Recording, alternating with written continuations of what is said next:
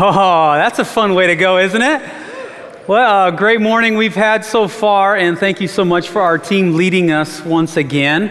And uh, yeah, feel free. They, uh... hey, thanks, Joel. Appreciate it. They do a fantastic job in, in leading us. I don't know about you, but there's just a certain amount of excitement in the air, not only from, from stage, but just for those who are getting baptized today. So excited to get into that water, to dunk a number of you, to get bit by the fish. It's going to be a great day. Um, here's something else that happened today that is part of our community at our Indonesian campus. Pastor Kelly spoke, which would have been last night for us, but for them it was, it was today. And uh, 17 people who are Muslims came to Jesus today at our central campus. Yes. So, God is moving and shaking all over the world, and what a joy it is for all of us to be part of this central community. And uh, we are now officially launched summer. Summer started this last week, and uh, with the summer comes a, a, new series. And today I get the joy and privilege of kicking off our summer series called Mixed Tape. How many of you remember mixed tapes? Wow, there's not a lot of you. We've got a young, couple uh, younger generations in here. Some of you are like, I don't really know about that. Uh, some of you may know about it because you had to do a history report on it. Uh, but mixtapes were these things that we used to do to collect our favorite music, and you'd have like these cassette decks, and you'd have one tape in, and you start recording on another one if you were recording from the tape, or maybe Casey Kasem right? Oh yeah, now we're going back there. And then the top 10 is coming on, and so you're you're ready at the tape deck to hit record. You have to hit like play record at the same time. Remember this? And then the song is over and there's a commercial, so you have to unrecord it so that you don't record commercials because man, you've just got precious tape space, right? And you want to pack it in with as much music as you can.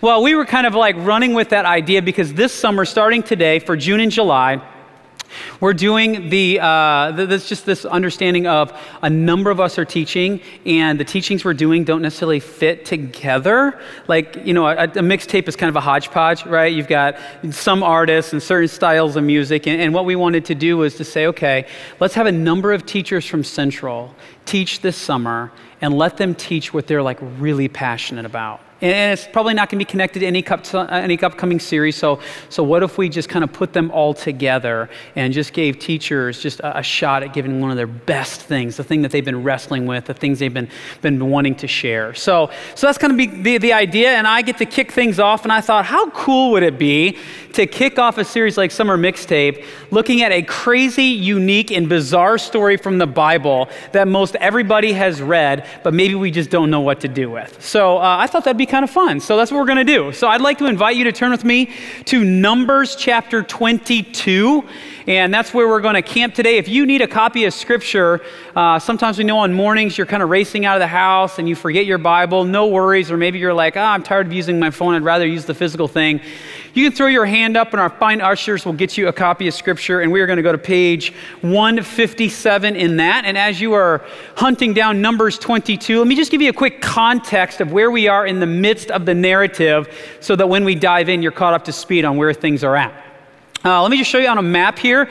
Uh, Israel has just come out of the desert. They were rescued and redeemed from their slavery in Egypt. They've spent 40 years in the desert, and now they're getting ready to go into the land. And when we've talked about the Israelites crossing the Jordan River, the event that we're going to talk about precedes that, just a little bit beforehand, precedes that event. And here's what God has said I want you to come into the land, but I want you to come in from the east. And as you come in, I want you to skirt Edom and Moab and the region of Ammon. I don't want you to take anything from their lands, go around them.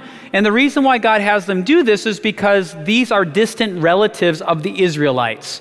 Uh, Moab and Ammon and the, these, this region and the descendants thereof um, are connected to Abraham's nephew Lot.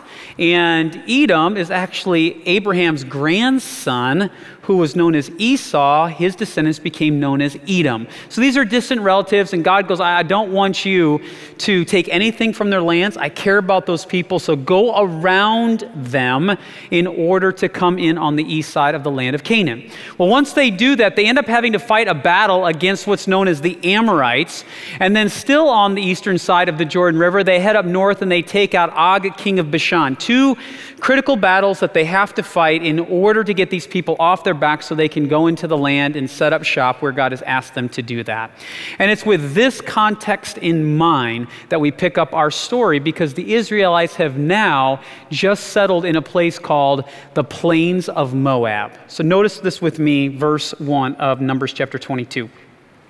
Then the Israelites traveled to the plains of Moab and camped along the Jordan across from Jericho.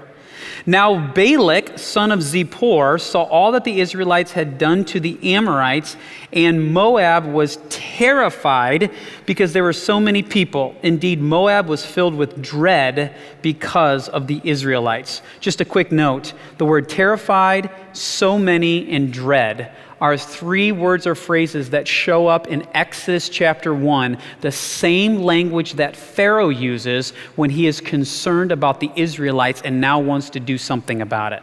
Same language here. There's an echo going on. Verse 4 The Moabites said to the elders of Midian, This horde is going to lick up everything around us as an ox licks up the grass of the field. So Let's pause for a quick moment. The Israelites, they're on the plains of Moab. Let me show you a, a picture here coming from the, the west, looking east. You have the Jordan River there in the middle of the photo, and you can see the mountains in the background. The plains of Moab is this 10 mile stretch going from the north end of the Dead Sea, which is on the right side of our photo, to the left, 10 miles north. It's a big flat area, and you can kind of see what it looks like uh, today from ground level. So, big, beautiful, flat area. And then up on the mountains there, again, up on the mountains, looking down on the plains, the king of Moab is a guy by the name of Balak. And he's looking down on the Israelites, and he's not convinced that the Israelites are going to leave them alone. Yes, the Israelites have circumnavigated around them, but his concern is, is that they're going to turn around, come right back up into the hills, and attack the people of Moab. And so the king of, of Moab, by the name of Balak, says, Well, I, I've got to do a preemptive strike here. But he knows about the Amorites, he knows about the Israelites, and so he is concerned and he's trying to figure out, well, what can I do? So he's going to hatch a plan to deal with the Israelites. Notice with me verse 4, the second half. It says, So Balak, son of Zippor, who was king of Moab at that time, sent messengers to summon Balaam, son of Beor, who was at Pethor near the Euphrates in his native land. Balak said, a people has come out of Egypt. They cover the face of the land and have settled next to us. Come now and put a curse on these people because they are too powerful for me. Perhaps then I will be able to defeat them and drive them out of the land. For I know that whoever you bless is blessed, and whoever you curse is cursed. So here's Balak's big plan he's going to hire an internationally renowned prophet slash seer slash sorcerer.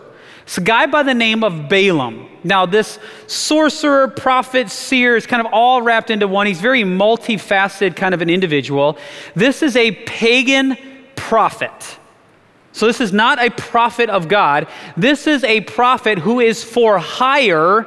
That if anybody needs something done, the understanding was is because of who Balaam was, he had a connection to the gods and goddesses. And so, for a fee, he will, uh, he will work on behalf of a certain god or goddess to do something that you want. And all wrapped up in this idea of being a prophet who's got a connection to the gods. He has this understanding of how do you discern the will of the gods? Well, you do this through certain types of viewing animal parts or phenomenon in the sky or animal behavior, because in order to be a seer in the ancient world, it was understood that you could understand animal behavior. And what's more, he's a sorcerer. This is what's being referenced here, particularly by Balak, which is he can curse people. People believed he had a certain power that he could curse a people group or curse someone, and ill effects would come to these people. Now, if you just momently just kind of sit back and go, ah, sounds a little bit hoaxy like, here's the issue with that. This guy is well known. He is so well known that, get this, this place up here in Pethor where he's at, our story is taking place right here this distance is 450 miles away that Balak is willing to send messengers to to get him to come down to curse the Israelites. That's a long distance. If you're walking that, it takes you almost a month to do that. And apparently he's so well known that Balak goes, Well, get me Balaam. And Balaam is more than 450 miles away. Here's what we also know about the international renownedness I don't know if that's a word, but we just made it one um, of Balaam is that here at a place called Sukkot, it's the modern site called Deir Alla. It's a tell today. Biblical site of Sukkot. It looks like this. In this area right here in 1967, there was an inscription on plaster found that you can actually see in the museum in Amman, Jordan today that references Balaam, son of Beor, who was a prophet. Friends, this is more than 400 years after Balaam dies. People are still talking about him four centuries later. He's incredibly well known. And he's so well known that Balak goes, I need to hire him. I need to get him down here to help me with this people. And one other kind of fun fact Balaam is his name in Hebrew, Balaam. It is a phrase or word that can mean in this phrase, devour or destroyer of a people. And Balak goes, I'm hiring that dude because I need him to weaken the Israelites so when I give my preemptive strike against them, I can take them out. So this is the plan he hatches. So Balak is going to send messengers to Balaam. Verse 7 The elders of Moab and Midian left, taking with them the fee for divination. When they came to Balaam, they told him what Balak had said. Spend the night here Balaam said to them, and I will report back to you the answer the Lord gives. So the Moabite officials stayed with them. So again, Balaam is a prophet. He is a pagan prophet, but he knows something about God. This would be in his business to know who's the God of all the people groups. So, in case anybody hires me to help them, I have to have some proficiency, some kind of connection to them. How all of this works, not entirely sure, but we know that he somehow knows who the Lord is. So the Moabite officials stayed with him. Verse 9 God came to Balaam and asked, Who are these men? Balak will then give him the story, or Balaam will give him the story. And then verse 12, God will say this Do not go with them. You must not put a curse on those people because they are blessed.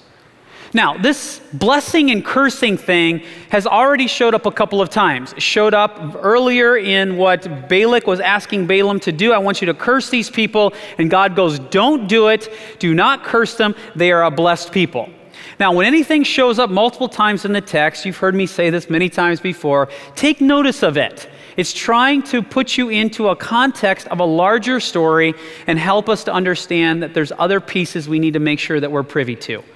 Anytime you're talking about blessing or cursing in connection to the Israelites, we're supposed to run immediately to Genesis chapter 12. Because this is where God calls Abram and says, I want you to leave your land and family, go to the land that I will show you. I will give you a new land, I will give you a new family. And then these are the words that follow behind that. God says to Abram Genesis 12, I will make you into a great nation and I will bless you. I will make your name great and you will be a blessing. I will bless those who bless you, and whoever curses you, I will curse, and all peoples on earth will be blessed through you. So God says to Balaam, Don't go. Don't mess with these people, Balaam. They are a blessed people, and I do not want you to curse them. Now, why is God saying this? Because according to this passage, it'd be like God saying, Balaam, if you curse the people, I'm going to have to curse you. And I'm going to have to curse the Moabites as well because they hired you. And what we've already seen in the story is that God has a particular affinity to the Moabites, so much so that he tells Israel, when you go past their land, go completely around their land, don't take anything from them.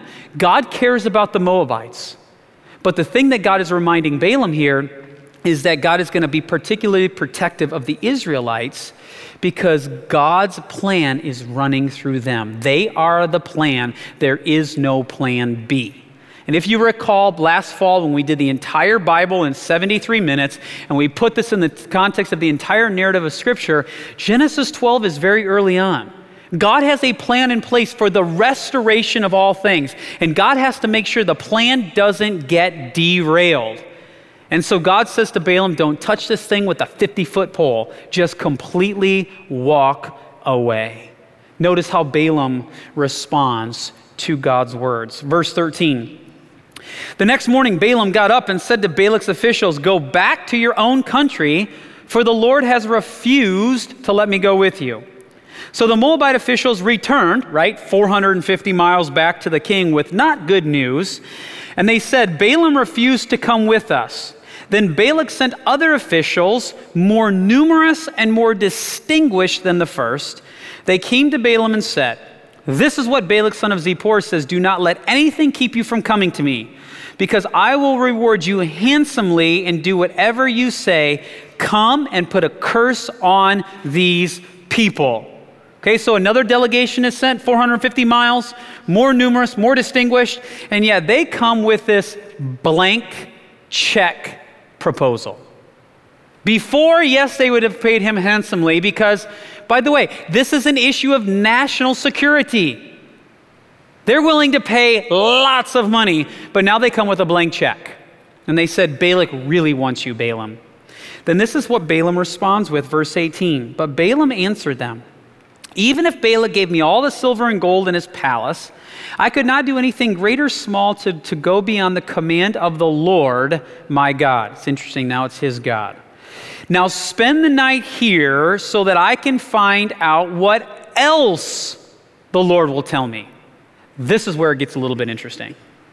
God has already said to Balaam, dude, you're not going. I don't want you to go. Don't touch this thing. Don't mess with this thing whatsoever. They come back more numerous, more distinguished, and they got a blank check in their hand, and they're like, You sure? You sure, Balaam? He's like, Hey, why don't you spend the night?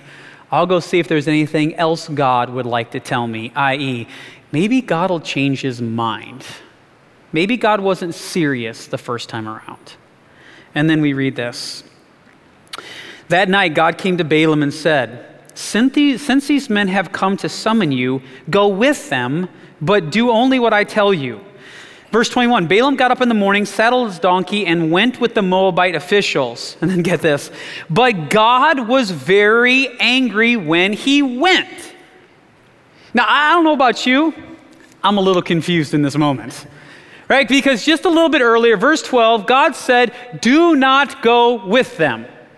But then Balaam goes, hey, just hang around for the night. Maybe God will change his mind. And then God says to him, okay, go with them. And then right after this, we find out that God is angry that Balaam went with him.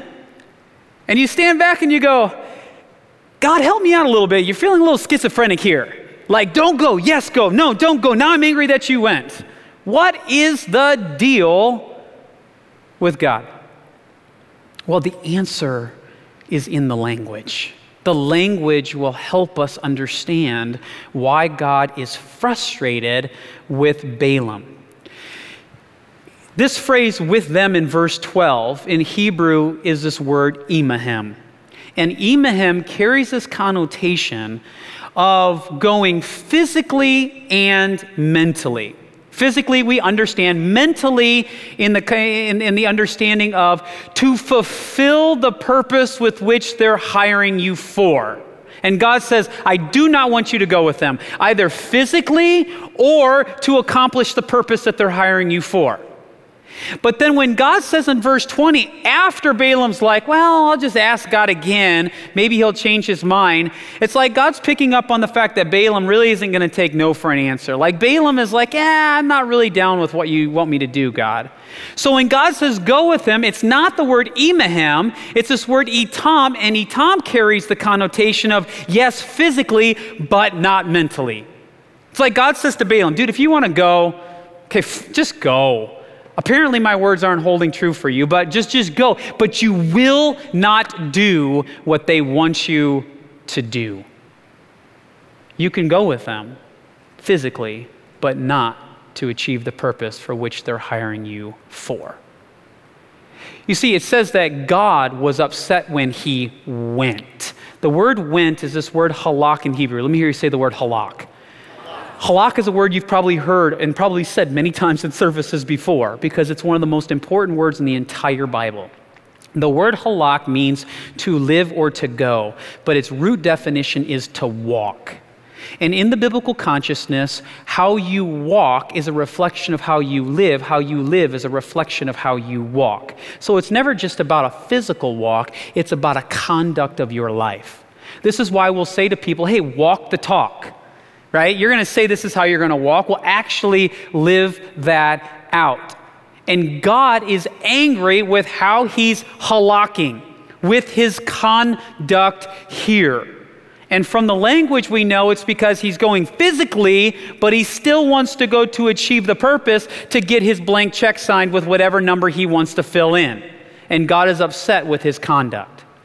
Now, Peter, one of Jesus' disciples, several hundred years later, like somewhere in the vicinity of maybe a thousand years later, not just a little bit later, but like a while later, will say this about religious leaders in his day, but he's going to make a comparison back to Balaam and this story. Notice 2 Peter 2. With eyes full of adultery, they never stop sinning. They seduce the unstable. They are experts in greed and a cursed brood. They have left the straight way and wandered off to follow the way of Balaam, son of Beor, who loved the wages of wickedness. He loved the wages of wickedness. And so Balaam's off. And God's going to make it undeniably clear he is not giving Balaam divine consent to go do what he's going to get paid to try and do. Notice how it continues. Then it says this. Uh, verse 22 But God was very angry when he went, and the angel of the Lord stood in the road to oppose him. Balaam was riding on his donkey, and his two servants were with him. When the donkey saw the angel of the Lord standing in the road with a drawn sword in its hand, it turned off the road into a field. Balaam beat it to get it back on the road. Then the angel of the Lord stood in a narrow path through the vineyards with walls on both sides. When the donkey saw the angel of the Lord, it pressed close to the wall, crushing Balaam's foot against it. So he beat the donkey again. Then the angel of the Lord moved on ahead and stood in a narrow place where there was no room to turn either to the right or to the left. When the donkey saw the angel of the Lord, it laid down under Balaam, and he was angry and beat it with his, with his staff. So uh, let me show you a good picture of a donkey here. He looks like he's laughing or singing or something like that. Balaam is on a donkey and he's riding along a path, and an angel of the Lord stands in the path, and the donkey sees the angel and is able to go around the angel.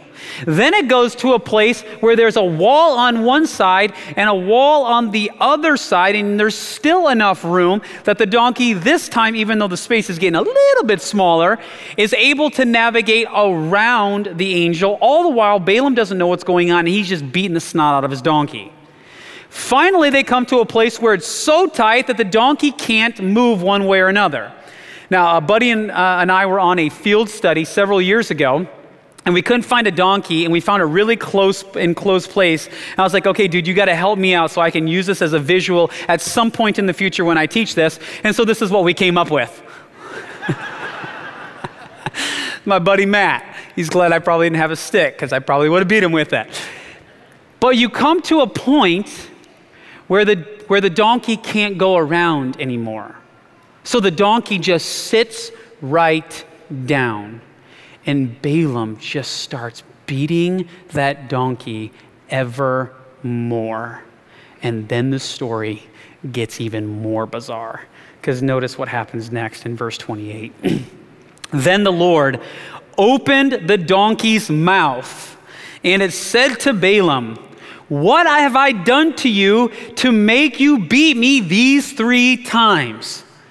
Okay, we have a donkey now talking for crying out loud. Now, to adults, we hear this story and we're like, donkeys don't talk. Like, this is such a hard sell for adults. But for kids, they're like, of course, donkeys talk. We've seen this before.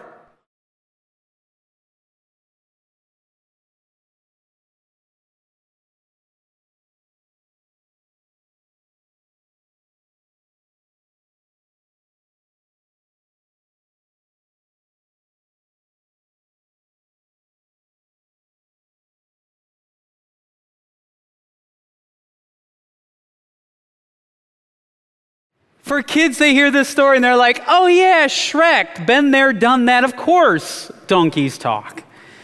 But for adults, we go, come on, that doesn't happen. Um, you're right. You're right. It, it, it doesn't happen without God's divine involvement. You see, what the text says for us is in verse 28 then the Lord opened the donkey's mouth. And there's a bit of, of humor going on here because you have Balaam, who is this prophet who's supposed to be well in tune with the spiritual world, and yet it's his donkey that is more aware than he is. And so God opens the donkey's mouth, and the donkey starts talking. Yes, very bizarre, talking to Balaam. Well, but what I find bizarre on top of bizarre is that Balaam starts talking right back to the donkey like it's an everyday occurrence. Notice what happens next. Balaam answered the donkey, You have made a fool of me. If only I had a sword in my hand, I'd kill you right now. The donkey said to Balaam, Am I not your own donkey, which you have always ridden to this day? Have I been in the habit of doing this to you? No, he said. Then the Lord, who opened the donkey's mouth, opened Balaam's eyes and he saw the angel of the Lord standing in the road with his sword drawn. So he bowed low and fell face down. The angel of the Lord asked him, Why have you beaten your donkey these three times? I have come here to oppose you because your path is a reckless one before me. The donkey saw me and turned away from me these three times. If I had not turned away, I would have certainly killed you by now, but I would have spared it. I would have taken you out because your path is reckless. And you are totally going against everything I'm asking you to do. But the donkey I would have spared because the donkey is at least doing what's right. What a weird and bizarre story. Who has as its central character as you get further in the story none other than a donkey. Now, we've shown a picture of a donkey already. I want to show you a couple more pictures of a donkey because in this story, when you begin to understand the paradoxical nature, there's a lot of humor here. There's a lot of funny aspects of what is going on because the polarization is so drastic. Donkeys themselves, they're, uh, they're not all that bright. I mean, you just look at them and you go, you don't seem to be all that bright. And they're not. I mean, they're great animals and they carry things and they carry people and they, they plow and they, they do things like that. But when you get really close to a donkey and you kind of look at its eyes, it's almost like they secretly say back to you, hey, there's not go much going on between these ears. Right? I just, and yet, the donkey is being contrasted with Balaam here. And, and the polarization is just very humorous. Let me show you a little bit of the paradoxical nature of what's going on here. First of all, you have an internationally renowned seer who is supposed to be able to have a somewhat of an understanding with animals and to be able to control them or to understand them in one way or another. And yet, the dude can't even control his own donkey. Then you have this infamous prophet who is supposed to have a window into the spiritual world to be able to connect to all these gods and goddesses for whoever's willing to pay the highest. But he has a window into the spiritual world, and yet the dude can't even see the angel on three separate occasions until God gives him the ability to see it. What's more, and I find this one most fascinating, is that you have a male human being and you have a female donkey. Now, the word for a male donkey is hamor, but the word used in this story is aton, which means a female donkey, which tells us that in this story, she is more perceptive than he is. And all the ladies are like, well, tell me something we don't already know, right?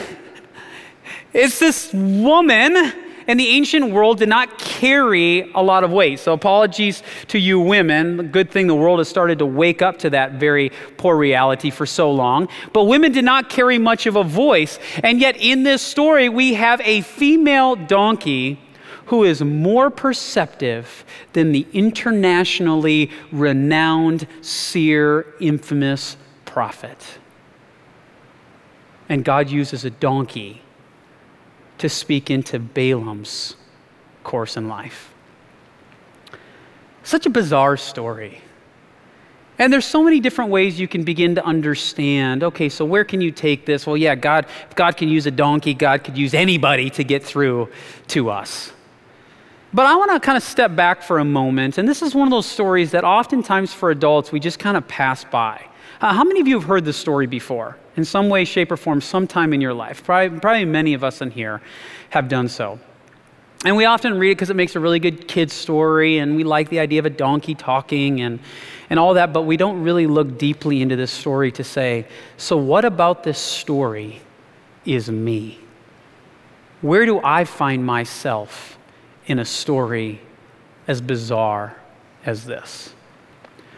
Well, here's the question I just want to ask. Question is this Why did it come to this for Balaam? Why do we have to have a talking donkey? Why does God have to respond in this kind of a way? Uh, maybe we could just say, as a follow up connected question to this, is what was Balaam's issue? What was his issue that things had to come to this? Well, I think there's probably a number, but, but one in particular I think sits at center stage of the story. And, and I believe this is Balaam's issue. Balaam didn't like hearing the word no. I've got four kids.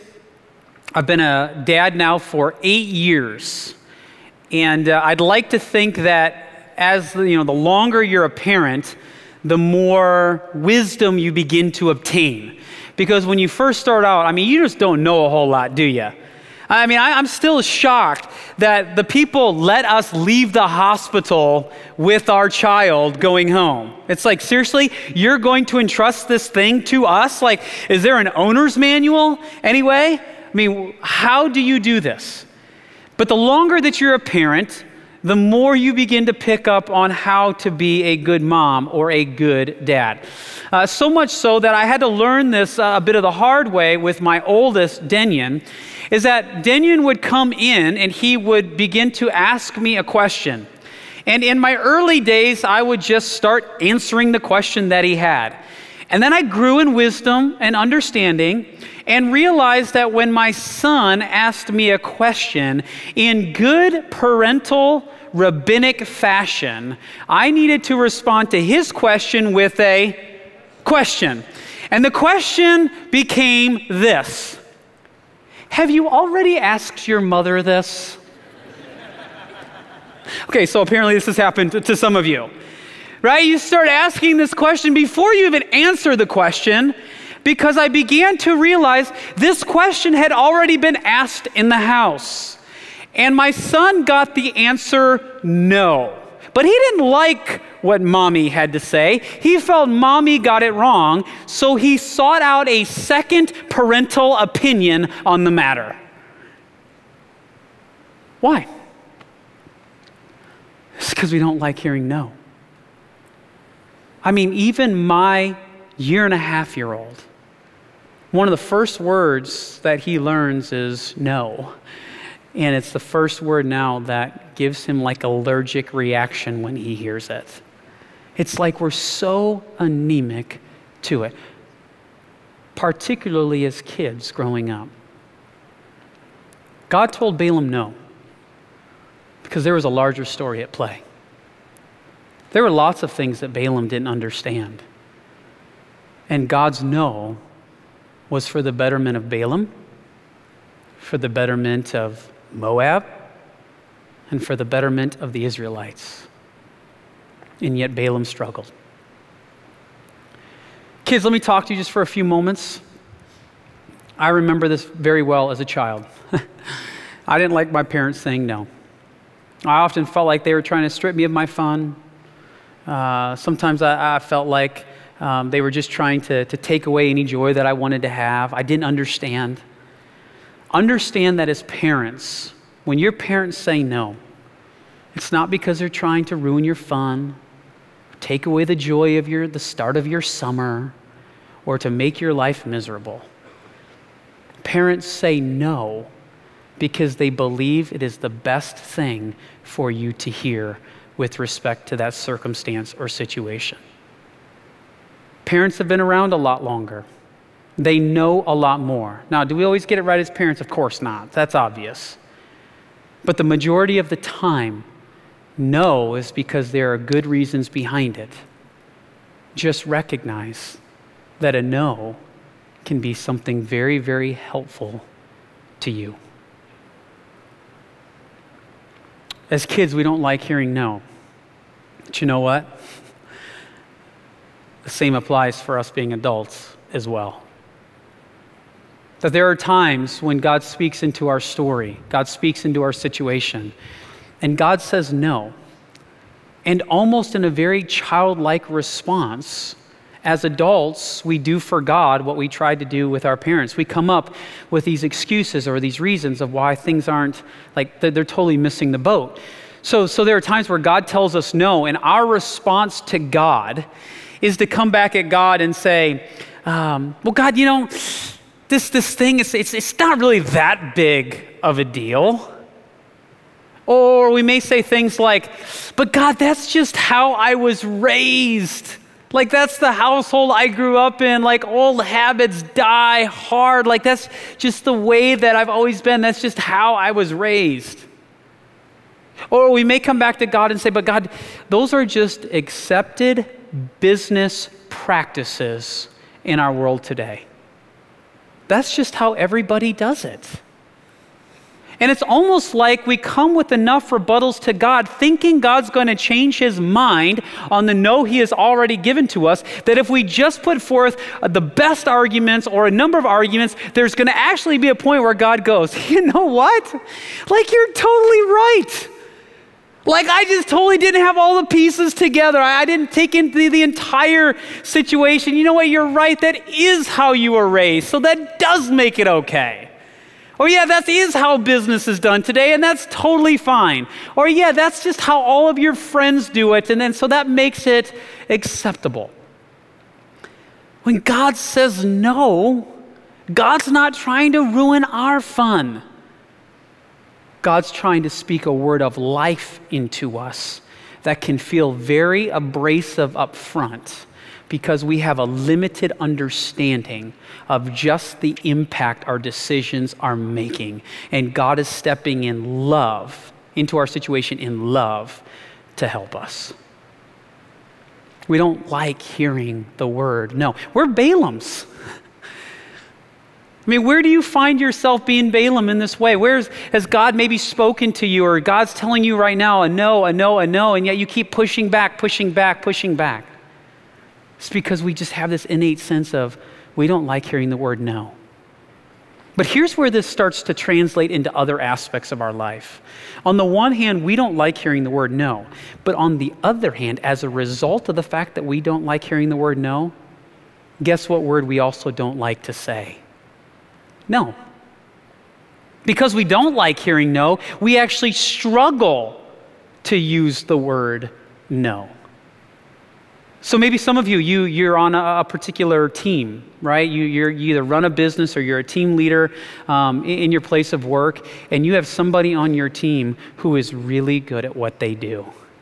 And as a result, they make the company lots and lots of money because they're really good. There's a little shady side to how they do what they do. And maybe you're not willing to step in and say no. Like, you're really good at what you do, but we will not conduct our business this way. This is not how we're going to run things. And yet, because they're really good at what they do, and they help the company out financially in a very extensive way, we're not willing to say the word no. Or perhaps it's with your spouse Um, maybe there's an aspect to what they do that is a hindrance to you, a hindrance to your family. Uh, but you don't want to upset the apple cart, or there are some other things that this person does really well, and so you don't want it to kind of feel like it's tinting with the good things that they're doing, and so you don't step in and you don't say no because you don't want to either offend them or upset the apple cart or whatever the case may be, and as a result, you're not willing to use the word no. The summer has already begun. Maybe for some of you, you've already found yourself in, you know, getting a little bit bored, and maybe your friends are saying, What if we go do this? or What if we go do that? And there's a sense in your own spirit where you're like, You know, I, I, am willing to bet that's probably not the best decision to make. Um, but because I don't want to feel left out, you don't use the word no. Or perhaps you're a parent and uh, you have this really deep desire that your kids like you. You know that they love you but you really, really want them to like you. Maybe you want them to make them feel like uh, that you're hip, you're cool, you're, you're not as old as maybe as you feel, or there's not as much of an age gap. And so, as a result of trying to live into the friendship relationship with your child, you have been saying yes, or you've been silent on a number of things that you need to say no to. Friends, saying no can be one of the most freeing things you ever do. It's one of the most powerful words you can ever say. But the problem for many of us is because we've had an anemic reaction to hearing the word no ever since we were a child, that as we've grown, we've never had a proper relationship with the word no. And we don't receive it well, and we don't speak it well. If anything, this story teaches us, I believe that this story teaches us to learn to say yes to no, to embrace this word, to recognize that it can be one of the most helpful, beneficial words we ever use, and to realize that we actually have the strength to say no. This is one of the most amazing things about the Christian walk is that as the New Testament unfolds for us, and as Paul helps us to understand our relationship to sin on the other side of the cross, is that formally Paul will tell us that we said yes to sin because that was our nature, our broken nature. Our inclination is to say yes to the sin to not to say no to those things that are negative, but to say yes to those things. But what Paul will tell us is that in the power of Christ, because Jesus broke the power of sin in death on the cross and the resurrection, that what we formerly said yes to in our sinful nature, because of the power of Christ working in us, we can now say no to it that Christ works in us and through us so that in freedom we can say no. We often think that freedom is being able to say yes, but in the biblical consciousness, just on the other side of the coin, is being able to say no is just as much freedom, maybe even more freedom than being able to say yes. And the question becomes for all of us is what kind of a relationship will we have with no? And maybe we could just end with these two questions as a way of kind of pulling this all together. Where, where are you not hearing no well? Like, is there anything in your life that God is speaking into that you've been rebuffing against, that you've been struggling with, that you've been coming back with rebuttals to God because you don't like the no that God is offering you? Maybe as a child, your parents have said no to something and you are really struggling with that decision. Uh, why? What's inhibiting you from accepting that decision? Uh, is there any way in which your spouse has been talking to you and saying, listen, no more, we're not going to do this anymore in our family? And you've been, and you've been very, um, I don't know, passionate in your response of disliking what's being offered? And maybe uh, uh, on a different, not just hearing the word no, but, but maybe we could also this where do you need to say no? Where do you need to say no? With your friends, um, with an offer, with anything. We're so good at saying yes, but we're not good at saying no. But God helps us to understand in this story that no's are really, really important. And I believe that the better that we get in saying no, the more yeses we get to say to things that are going to be infinitely better for us, even if we just don't know it at this time. Learn to say yes to no. It's one of the most valuable assets we have. Let's pray. God, it is indeed a interesting story, to say the least. God, it's a story that reminds us through the eyes of Balaam that we don't have everything figured out, that oftentimes maybe what we think is isn't what we thought. And God, we are grateful that you are a God who speaks, and that God, you speak to us in the most unique ways. Whatever's going to be most helpful to get across to us, God, you, you often choose that avenue, and uh, we're grateful. We're grateful that you are a God who speaks. God, in all honesty, we would all uh, probably raise our hand if we were asked, do we struggle with the word no? In some way, shape, or form. We, we struggle hearing the word no. Uh, we struggle with saying the word no. And oftentimes, no becomes a, a negative connotation to us. But God, I pray that, that today has helped us to see the word no in a different light. That we would learn to say yes to the no's and that we would recognize that those no's are there for our benefit, for our help.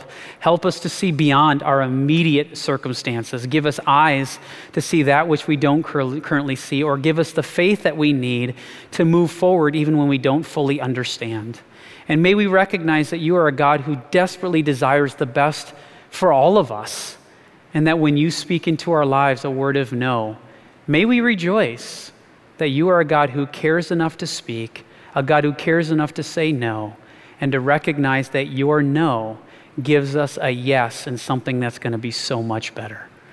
So, God, we love you and we bless you, and we pray that in any way that your Spirit has worked today in our lives, that we would discern your Spirit's movement, the prodding in our heart, where we need to hear the word no, where we need to speak the word no.